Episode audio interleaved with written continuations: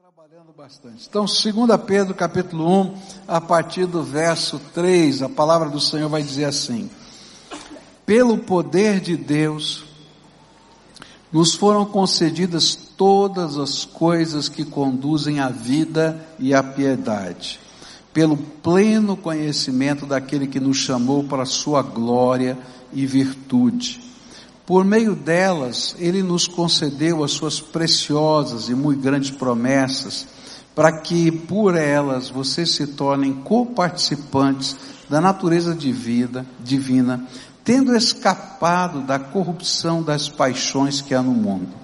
Por causa disso, concentrando todos os seus esforços, acrescentem a fé que vocês têm a virtude, e a virtude o conhecimento, e ao conhecimento o domínio próprio, e ao domínio próprio a perseverança, e a perseverança a piedade, e a piedade a fraternidade, e a fraternidade o amor.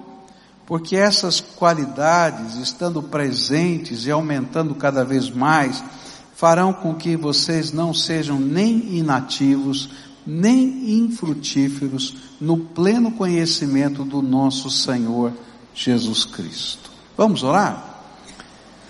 Pai querido, dá-nos a tua graça agora, Pai. Como nós precisamos ouvir o Senhor, perceber o Senhor. Toca a nossa alma. Nós estamos juntos aqui, todo esse povo que está aqui, Senhor, nesse templo, mais tantos que estão pela televisão, pela internet e que nesta hora estão celebrando a tua presença. Que o Senhor se manifeste, que o Senhor fale e que sejamos tocados pelo Senhor. Torna-te, Senhor Jesus, irresistível nas nossas vidas. É aquilo que oramos no precioso nome de Cristo. Amém e amém, Senhor. Quando a gente lê um dos livros da Bíblia, a gente tenta entender qual é o tema central desse livro. E o tema central de 2 Pedro, a gente vai encontrar no capítulo 3, no verso 18, onde a Bíblia vai dizer assim: cresçam na graça e no conhecimento de nosso Senhor Jesus Cristo. É, Pedro, quando escreveu essa segunda epístola, ele estava preocupado com algumas questões. Na primeira epístola, ele estava preocupado em trazer consolo, ânimo ao coração do povo que estava vivendo perseguição. Mas na segunda epístola, ele estava preocupado com heresias que estavam entrando no meio da igreja, através de falsos profetas, de líderes e filósofos que de uma maneira sorrateira estavam se infiltrando na comunidade dos crentes. E assim, ele tem um tom muito duro aqui nesta, nesta epístola, diferente da primeira ele está combatendo duramente estas é, heresias. E de um modo positivo, ele apresenta algumas instruções práticas de como nós podemos crescer na graça ao invés de abandonar a graça de Deus.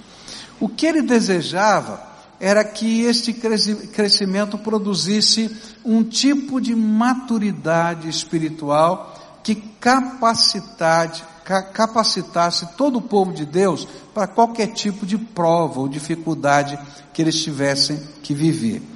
Eu costumo dizer aqui, não é, quando a gente está falando sobre células, multiplicação, que é muito fácil a gente dar um curso, curso de liderança e tal, é fácil a gente dar um curso.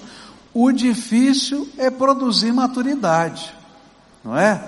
Porque maturidade a gente não desenvolve num curso nem numa incubadeira, não é? A gente tem que vivenciar, a gente tem que crescer espiritualmente. E aí a maturidade vem. E o que Pedro está falando para a gente é como a gente pode desenvolver na nossa vida cristã maturidade. Como é que a gente cresce na direção da maturidade? E ele então vai colocar para a gente aqui algumas instruções para a gente poder seguir o caminho da maturidade.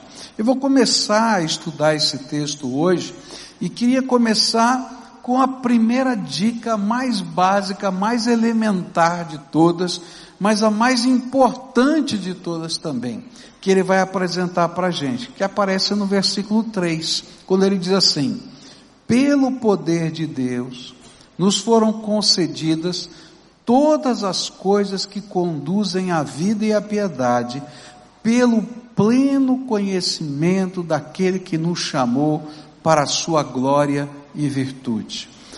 Primeira dica, primeira instrução para que a gente possa crescer na direção da maturidade é conheça plenamente Jesus. Conheça plenamente Jesus. E esse é o primeiro passo. Sem conhecer plenamente Jesus, não dá para a gente crescer. Mas a pergunta que fica na nossa mente é: o que estava no coração de Pedro? O que estava no coração de Paulo quando ele vai escrever a epístola aos Efésios, onde ele também faz esse desafio que a gente precisa conhecer plenamente Jesus, ele até ora por isso. O que estava na mente desses apóstolos quando eles estavam dizendo que o caminho da maturidade passa por esse conhecimento pleno de Jesus? Há algumas coisas que a gente precisa lembrar e a gente precisa introduzir. A primeira delas é que a gente precisa conhecer Jesus como nosso Salvador pessoal. Não dá para a gente amadurecer espiritualmente se a gente não conhecer Jesus como nosso Salvador pessoal. E aí tem tudo a ver, não é, com aquilo que a gente aprende em termos de doutrina. Quem é Jesus? Né? Como é que começa essa história tremenda do Senhor? E a Bíblia vai revelar isso para a gente. Jesus faz parte da Trindade Divina. Deus Pai, Deus Filho, Deus Espírito Santo, são três e são um. Essa matemática é complicada demais. Não é verdade? Né? Porque um mais um mais um, para a gente dá três, não é?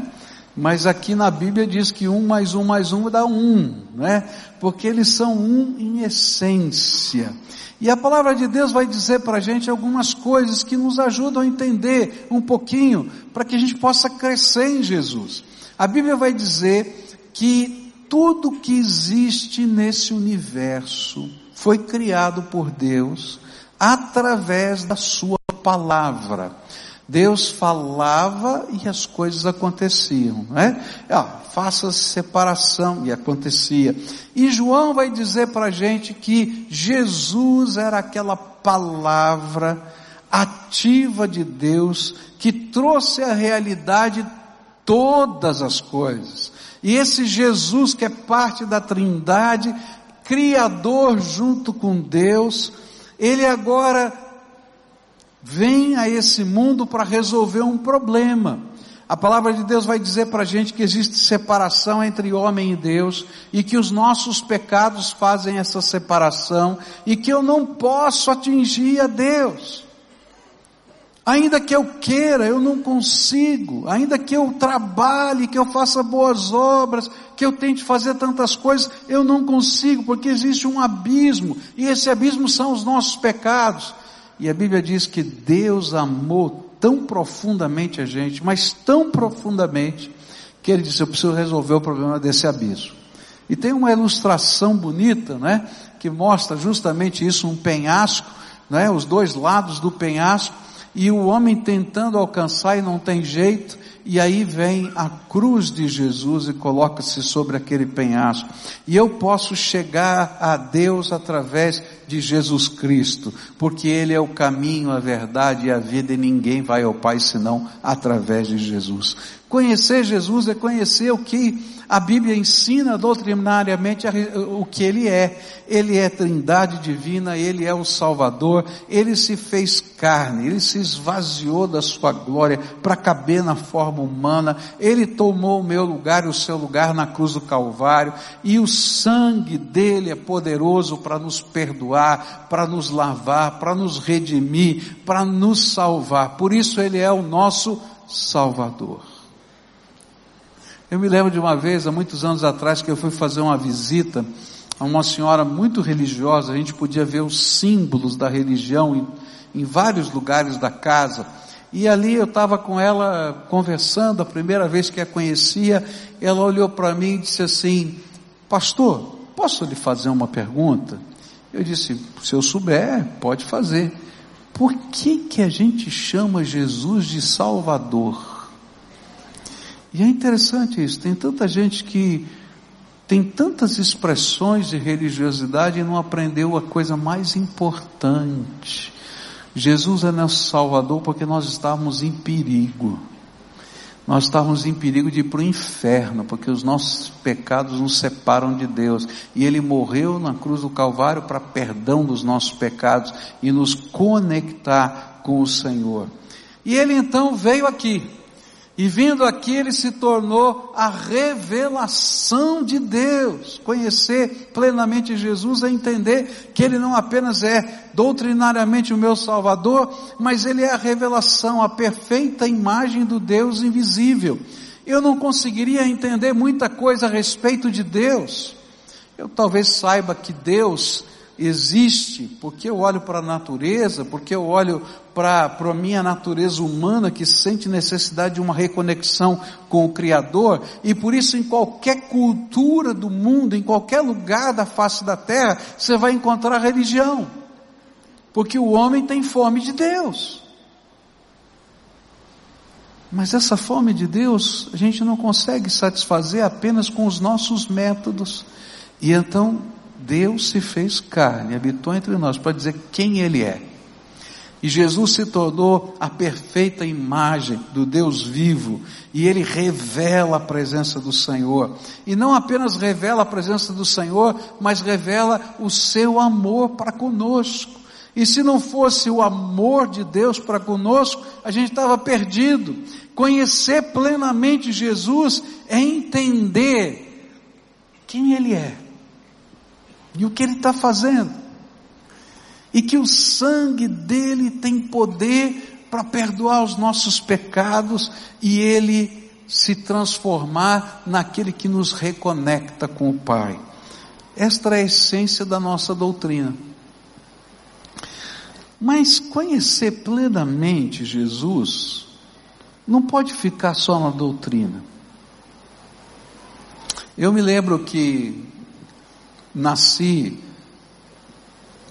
dentro da igreja, praticamente, num, num lar evangélico, aprendi a decorar versículos antes de saber ler, conhecia tanta coisa a respeito de Deus, mas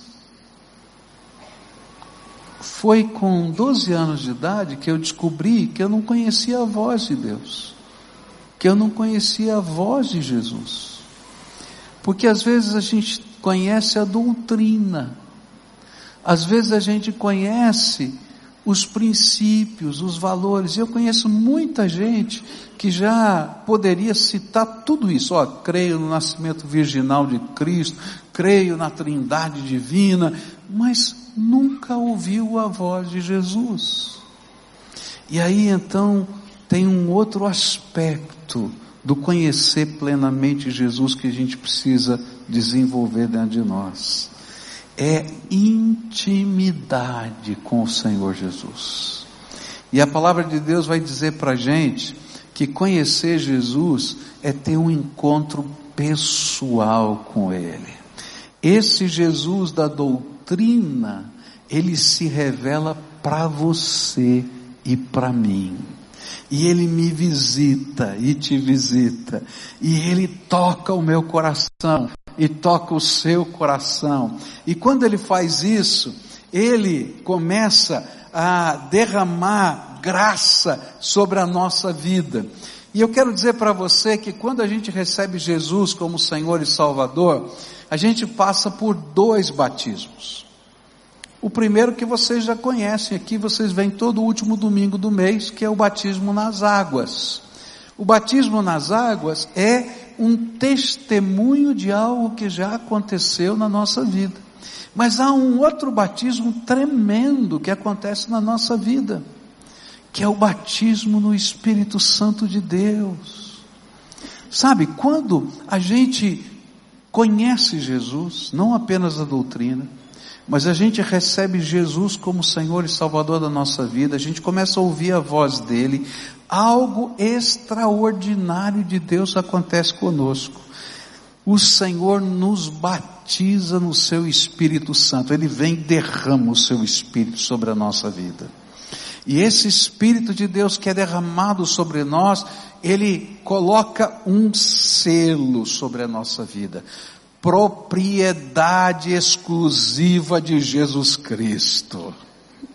E esse Espírito Santo que é derramado sobre nós, ele não apenas coloca o selo, mas ele testifica ao nosso espírito que nós somos filhos de Deus. E a gente tem certeza da salvação, primeiro porque a doutrina afirma isso. Mas talvez se você só tivesse a doutrina, você ficaria em dúvida. Mas quando Jesus entra na nossa vida, a gente é cheio do Espírito, é batizado pelo Espírito, selado pelo Espírito, o Espírito Santo diz assim: Você foi salvo pelo Senhor. E ele testifica: Você é filho de Deus, amado. E conhecer Jesus é ouvir essa voz do Espírito que está testificando dentro de nós, que está trabalhando dentro da nossa alma, que está desenvolvendo graça na nossa vida. E não somente isso, Ele não somente nos batiza com o Seu Espírito, não somente testifica na nossa alma, mas sabe o que mais Ele faz? E conhecer Jesus é isso é entender e viver isso. O Senhor diz assim: Olha, agora você é meu cooperador da minha obra. E sabe o que ele faz? Ele dá pelo menos um dom do Espírito Santo para cada um de nós. E uma coisa eu sei: ninguém aqui vai ter todos os dons do Espírito. Porque se você tivesse todos os dons, você seria o corpo sozinho e você vai ter que depender um do outro. E esse é princípio de Deus. Mas Ele vai te dar um, dois, três, sei lá quantos dons. E essa é a maneira de Deus se derramar sobre nós e a gente conhecer mais Jesus. E sabe como é que funciona isso? Esse Espírito de Deus nos capacita a sermos parte do corpo de Cristo e fazemos diferença na obra de Deus nessa terra. E de repente, você recebe, por exemplo, o dom da misericórdia. Eu acho tremendo o dom da misericórdia. Porque Deus coloca no meio do rebanho pessoas para terem a sensibilidade do coração de Jesus. Esse é o dom da misericórdia. E a pessoa que tem o dom da misericórdia, ela enche a paciência do corpo de Cristo. Diz assim, tem que fazer alguma coisa, você tem que fazer alguma coisa, nós precisamos fazer alguma coisa, nós você não está vendo o que está acontecendo? Nós precisamos fazer alguma coisa, levanta aí, vamos fazer alguma coisa. E eu louvo a Deus, sabe por quê? Essa pessoa cheia do Espírito está conhecendo plenamente Jesus e está dizendo, Jesus quer que a gente faça alguma coisa. E existem inúmeros outros dons, eu estou pegando esse como exemplo, porque às vezes a gente só pensa nos dons miraculosos, mas conhecer plenamente Jesus é deixar o Espírito Santo de Deus se mover na nossa vida e a gente passar a ser instrumento da graça de Deus nessa terra, simplesmente porque a gente conhece Jesus. É interessante como Deus está operando, né, entre nós porque Ele está usando pessoas, e Ele vai derramando dons espirituais sobre a nossa vida. E não apenas isso, Ele nos capacita com o Seu Espírito para que a gente possa ser testemunha de Jesus nessa terra. Olha, se você conhece plenamente Jesus e você está amadurecendo e crescendo, ninguém segura a tua boca, porque você vai falar de Jesus. A Bíblia fala que a boca fala do que o coração está cheio. Se o teu coração estiver cheio de política, você só fala de política. Se estiver cheio de economia, só fala de economia. Se estiver cheio de porcaria, só fala porcaria. Agora, se estiver cheio de Jesus, você vai falar do poder dele, do amor dele, da força dele, de como ele age, de que maneira ele está trabalhando na tua vida. E aí nós nos tornamos testemunhas do Senhor Jesus nessa terra. Pedro está dizendo assim: olha, vocês estão ouvindo tantos falsos profetas, falando tanta coisa, por que, que vocês não se enchem, em vez dessas coisas todas que eles estão falando, de Jesus? Porque se você estiver cheio de Jesus, não tem lugar para essas coisas. Você já viu gente discutindo? Discutindo se é calvinista, se é armeniano, se é desse jeito, se é daquele jeito. Ixi, tem tanta gente. Se pode usar púlpito, se não pode. Se pode ter luz, se não pode. Se toca bateria, se não toca. Gente, pelo amor de Deus, vai ser cheio de Jesus. Porque quando está cheio de Jesus, a gente quer falar para os outros do amor de Deus, do poder de Deus, e não ficar perdendo tempo com coisa que não significa nada. A gente tem que amar Jesus e sentir o amor dele na nossa vida. E quanto mais a gente vivencia isso, mais ele derrama da sua graça. E quando a gente se envolve com o Senhor Jesus, a gente vai aprender uma coisa tremenda que Jesus vai ensinar, que o apóstolo Paulo vai ensinar. Ele diz assim: Olha, eu quero que eu estou orando a Deus para que o Senhor abra os seus olhos, para vocês perceberem o poder de Jesus que está agindo na vida de vocês. E sabe qual é o poder que está agindo na nossa vida? Quando a gente conhece Jesus, sabe qual é o poder? É o poder que ressuscitou Jesus Cristo dentre os mortos. Esse é o poder. E quando a gente ora, a gente crê que esse poder está agindo, que coisas extraordinárias de Deus vão acontecer, simplesmente porque o Senhor Jesus está aqui. Essa semana eu vi dois testemunhos que me trouxeram muita alegria no coração, não é? É tão gostoso a gente ouvir testemunho, fala a verdade, né? A gente se sente tão bem. Essa semana eu ouvi um, um irmão dizendo assim, pastor, o senhor não sabe, mas é, eu, eu vivi uma depressão muitos anos, mas muitos anos. Tomava medicação. E um dia eu estava num culto. E eu senti tanto a presença de Jesus, mas tanto a presença de Jesus, que eu comecei a suar. Mas suava de molhar a camisa. E aí eu ouvi a voz do Espírito dentro de mim. Hoje eu estou te curando. E a partir daquele dia eu fui curado, pastor. Não tomo mais nenhuma medicação, já faz anos, porque eu ouvi a voz do Senhor me dizendo: hoje eu estou te curando.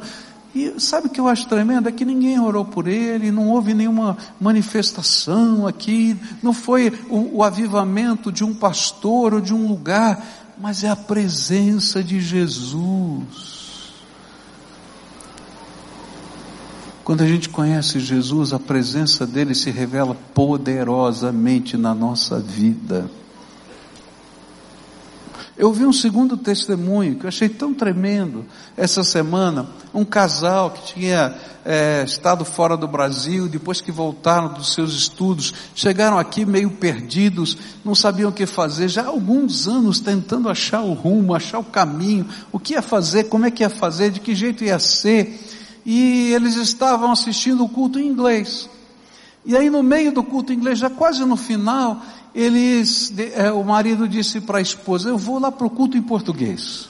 E chegou aqui no culto em português, já no final do culto. E ele sentou, e o que ele falou foi assim, eu senti a presença de Jesus. Não foi a mensagem, porque a mensagem estava acabando. Eu senti a presença de Jesus. E de repente ele começou a chorar e chorar e chorar. E o Espírito Santo dizia para ele assim: de agora em diante eu vou cuidar de você. Pode ficar em paz, eu vou cuidar de você. Os próximos passos eu vou te dar. Nisso entra a sua esposa. Sua esposa senta ao lado dele, vê ele chorando e começa a chorar também. E chora, e chora, e chora. O culto está acabando. Eles choram, choram. E a mesma sensação de hoje em diante o Senhor vai cuidar de nós. Todas essas dúvidas profissionais, etc., estavam na mão dele agora. E sabe o que é tremendo, querido? não é um pastor, não é um lugar, é a presença de Jesus.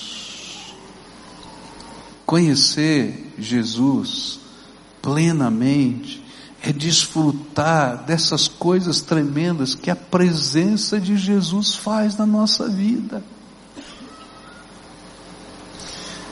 A palavra de Deus vai dizer para a gente que esse Senhor tremendo, ele não apenas nos reveste com o Seu Espírito Santo, mas Ele é o nosso libertador.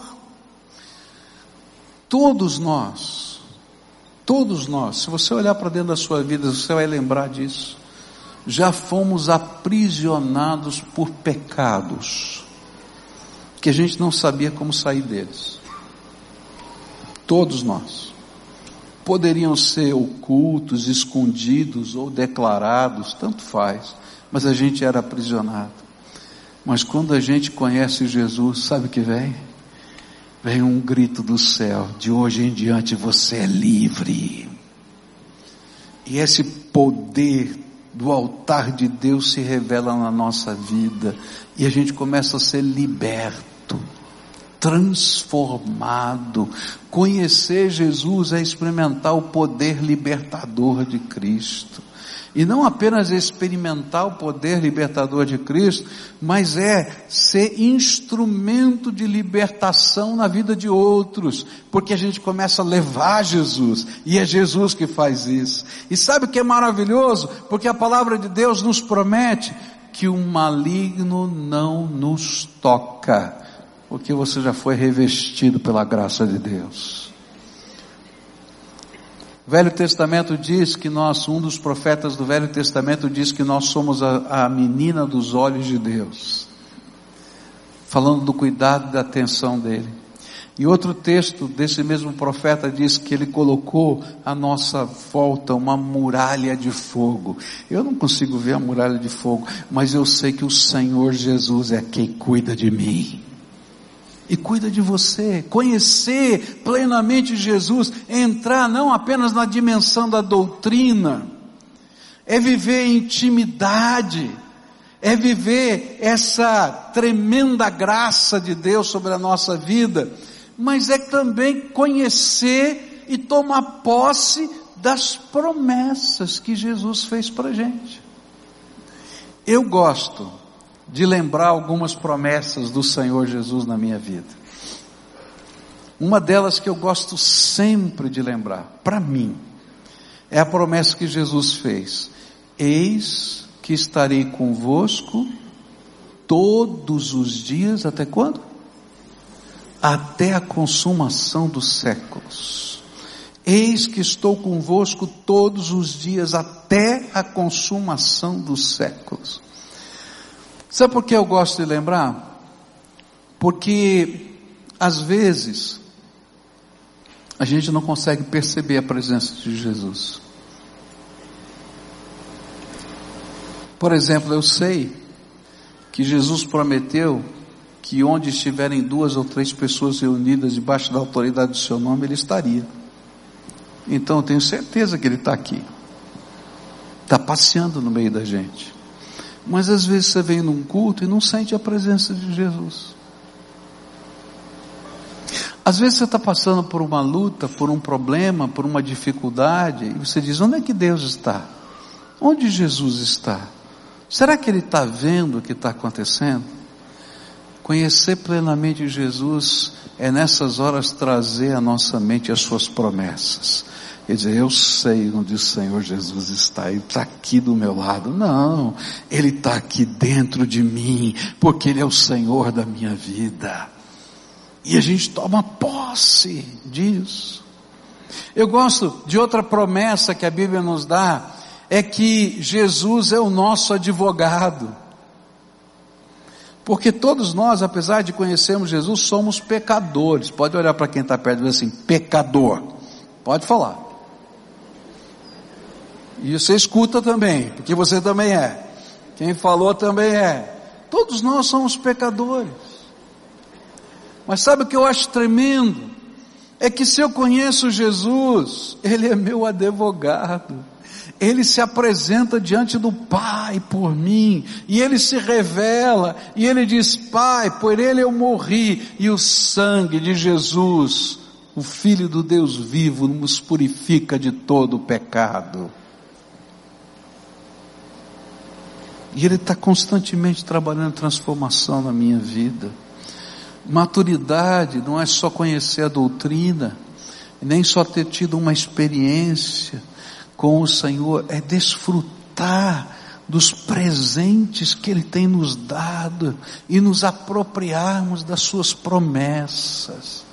Mas não termina aí, outra promessa que Jesus nos fez é que Ele nos daria o seu reino. Jesus não prometeu que você ia ficar rico. Não tem um lugar na Bíblia que diz que você vai ficar rico. Jesus não prometeu que você não teria problemas. Não tem nenhum lugar na Bíblia que diz que você não teria problemas. A Bíblia diz ao contrário: no mundo tereis aflições, mas tem de bom ânimo, eu venci o mundo. A Bíblia não promete em nenhum lugar que você não ficaria doente. Não tem nenhuma promessa. Sabe qual foi a promessa que Jesus fez? A promessa que Jesus fez foi a seguinte: o Pai decidiu dar a vocês o seu reino. E eu fico pensando na grandeza dessa promessa. A promessa do Senhor Jesus para nós é que Deus, esse Deus todo-poderoso, Criador, infinito, que criou tudo que existe, decidiu, decidiu, essa decisão dele,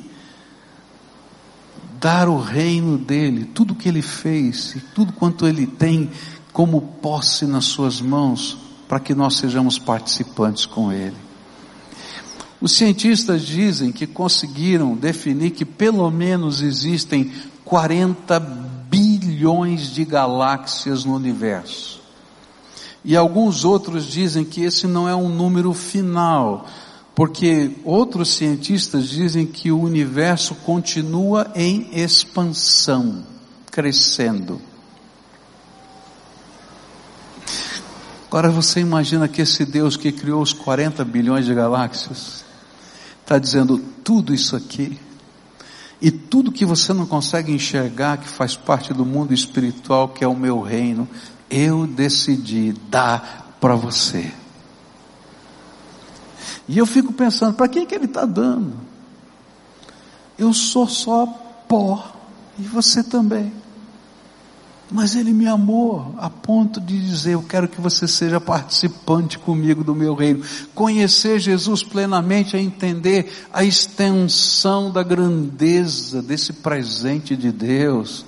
E a gente se alegrar com aquilo que Deus está fazendo na nossa vida. É conhecer o poder dele, sim, para aqui e agora, mas entender o muito maior que ele está fazendo Outra promessa que o Senhor Jesus fez é que ele vai voltar.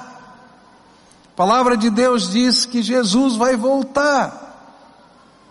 E a Bíblia diz algumas coisas tremendas. Ele diz que vai tocar a última trombeta. Está lá no livro do Apocalipse. Vai tocar a última trombeta. E quando tocar a última trombeta, falando dos sinais de Deus, dos períodos históricos preparados para isso, mas quando tocar a última trombeta, Jesus Cristo vai voltar. E primeiro, todos aqueles que morreram em Cristo Jesus ressuscitarão primeiro e estarão com Ele nas nuvens, na sua glória. E os que estiverem aqui na terra, e que ainda não morreram, mas como servos do Senhor, num piscar de olhos, serão arrebatados às alturas para encontrar-se com Jesus nas nuvens, já com os seus corpos transformados à semelhança do corpo ressuscitado de Jesus Cristo. E junto com aquele secto, Jesus Cristo voltará para julgar toda a terra. E sabe o que é tremendo? É que nessa volta do Senhor Jesus, nós não passaremos mais pelo juízo de condenação, porque já passamos da morte para a vida em Cristo Jesus, mas somente do juízo de premiação, que ele chama do galardão, que ele vai nos dar E sabe o que vai acontecer? Que quando Ele nos der os presentes, a gente vai olhar para a glória dele, a gente vai pegar as nossas coroas e jogar aos seus pés, porque Ele é digno de toda honra, glória e poder. Esse é o meu Senhor Jesus. Esse é o Senhor Jesus. Pedro está dizendo: olha, esse Senhor que vai fazer isso, vai voltar, vai ressuscitar mortos, arrebatar a igreja, vai ser juiz de toda a terra, é aquele que me convidou para viver em profunda intimidade e comunhão com Ele, pois tudo procede dEle e tudo é para Ele e para a glória dEle. Maturidade espiritual começa com Jesus. E um dos grandes perigos que eu e você corremos é o perigo da mornidão espiritual. Sabe o que é mornidão? É quando a gente fica satisfeito com o que já tem. Está entendendo?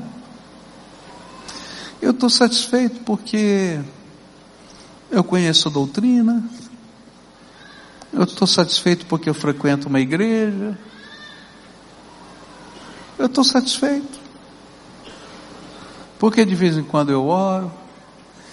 Mas eu queria dizer para você que Jesus é infinito. É infinito.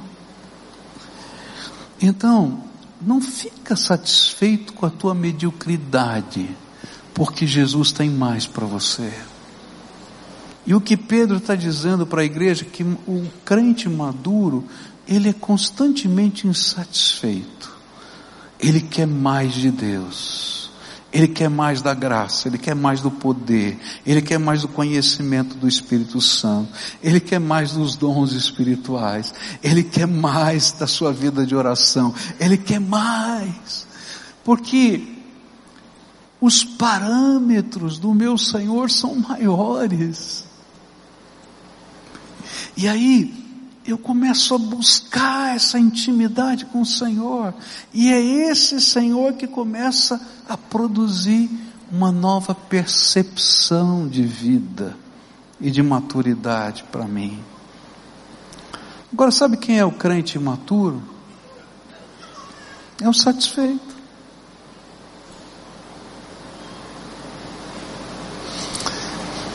Quando meus filhos eram pequenininhos, eu queria saber como é que a gente fazia para dar educação sexual para eles. E eu fui pedir alguns conselhos.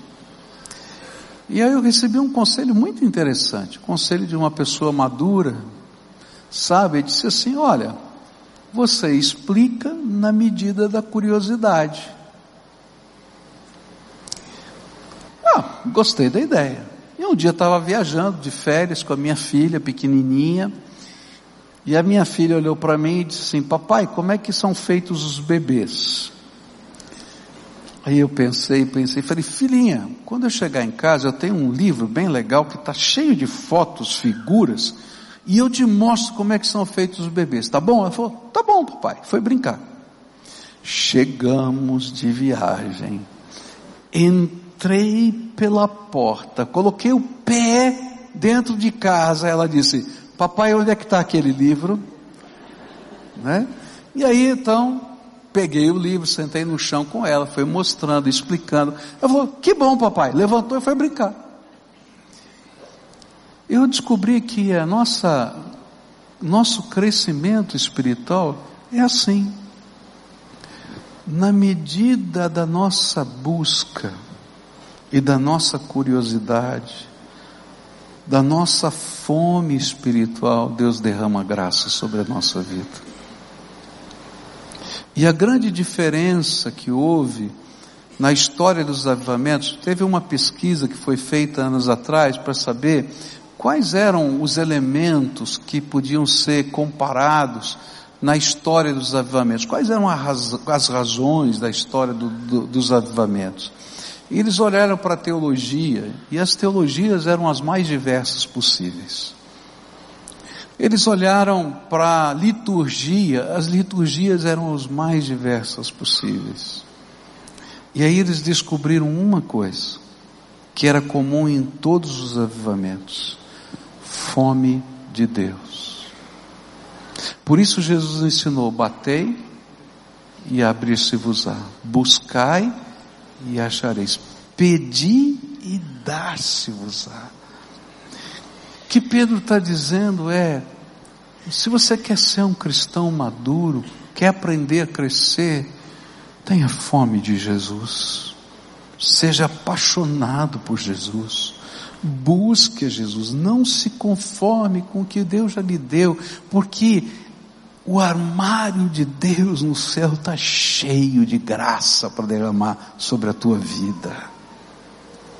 E quando a gente olha para isso, a gente vai descobrir que se Jesus é conhecido desta maneira, então os recursos divinos nos são entregues. Mas se Jesus não é ansiado desta maneira, ainda que esses recursos divinos estejam disponíveis, nós não os alcançamos. E o grande convite aqui é que eu e você possamos crescer nesta graça infinita pelo conhecimento íntimo e profundo de Jesus Cristo. Eu queria concluir essa mensagem orando com você, como a gente sempre faz. Mas eu acho que essa oração é para todo mundo aqui hoje. Fala a verdade. Não é para todo mundo? Então eu queria orar algumas coisas com você. A primeira coisa que eu queria orar, estende a tua mão assim, tá? Estende. Eu queria orar pelas suas mãos. Queria que você pedisse, Senhor, unge as minhas mãos para a tua glória, para que elas sejam mãos benditas e abençoadoras. Quando a gente conhece Jesus, as mãos da gente se tornam as mãos de Jesus aqui na terra. Coloca a mão agora sobre os teus olhos e pede: Jesus, abre os meus olhos para eu enxergar as possibilidades do Senhor nesta terra. Às vezes os nossos olhos só enxergam as coisas que estão acontecendo. E às vezes a gente é tão duro, tão amargo, porque a gente não enxerga as possibilidades de Deus. Então pede para Ele abrir os teus olhos. Agora olha para os teus pés. Assim, Senhor, leva os meus pés para que eu possa alcançar as pessoas que o Senhor quer abençoar. Às vezes a gente está tão acomodado, tão confortável, que a gente não deixa o Senhor nos mover, levar para lá, levar para cá, para que nós sejamos instrumentos do Senhor. Que os seus pés sejam abençoados por Deus. Agora coloca aqui a tua mão no coração e diz para Jesus: Jesus, arde a minha alma, enche-me do teu Espírito Santo aviva minha fé, porque eu quero crescer no Senhor. Quero crescer no Senhor. Agora deixa eu orar por você. Senhor Jesus, nós estamos juntos aqui como um povo, ouvindo os conselhos do apóstolo Pedro, aquele teu servo que pôde andar com o Senhor Jesus três anos e aprender dele, mas que não parou de aprender com ele depois que ele subiu aos céus. E é disso que Pedro estava falando para a gente, Senhor, que ele continuava a aprender com Jesus todo dia. Ah, Pai, aviva o nosso coração, aviva a nossa alma, aviva a nossa percepção, derrama os teus dons no meio do teu povo.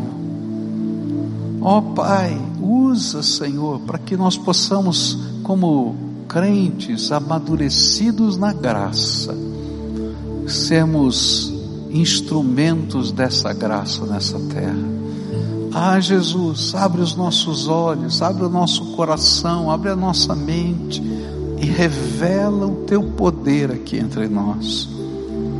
Ah, Jesus, como nós queremos o Senhor, como nós ansiamos o Senhor, como nós dependemos do Senhor. Visita-nos, Senhor, visita-nos, visita-nos e permita que nós percebamos a tua visitação. Venha, ó Senhor, e toca-nos com a tua graça. É aquilo que oramos no precioso nome de Cristo. Amém e amém. Agora fica de pé.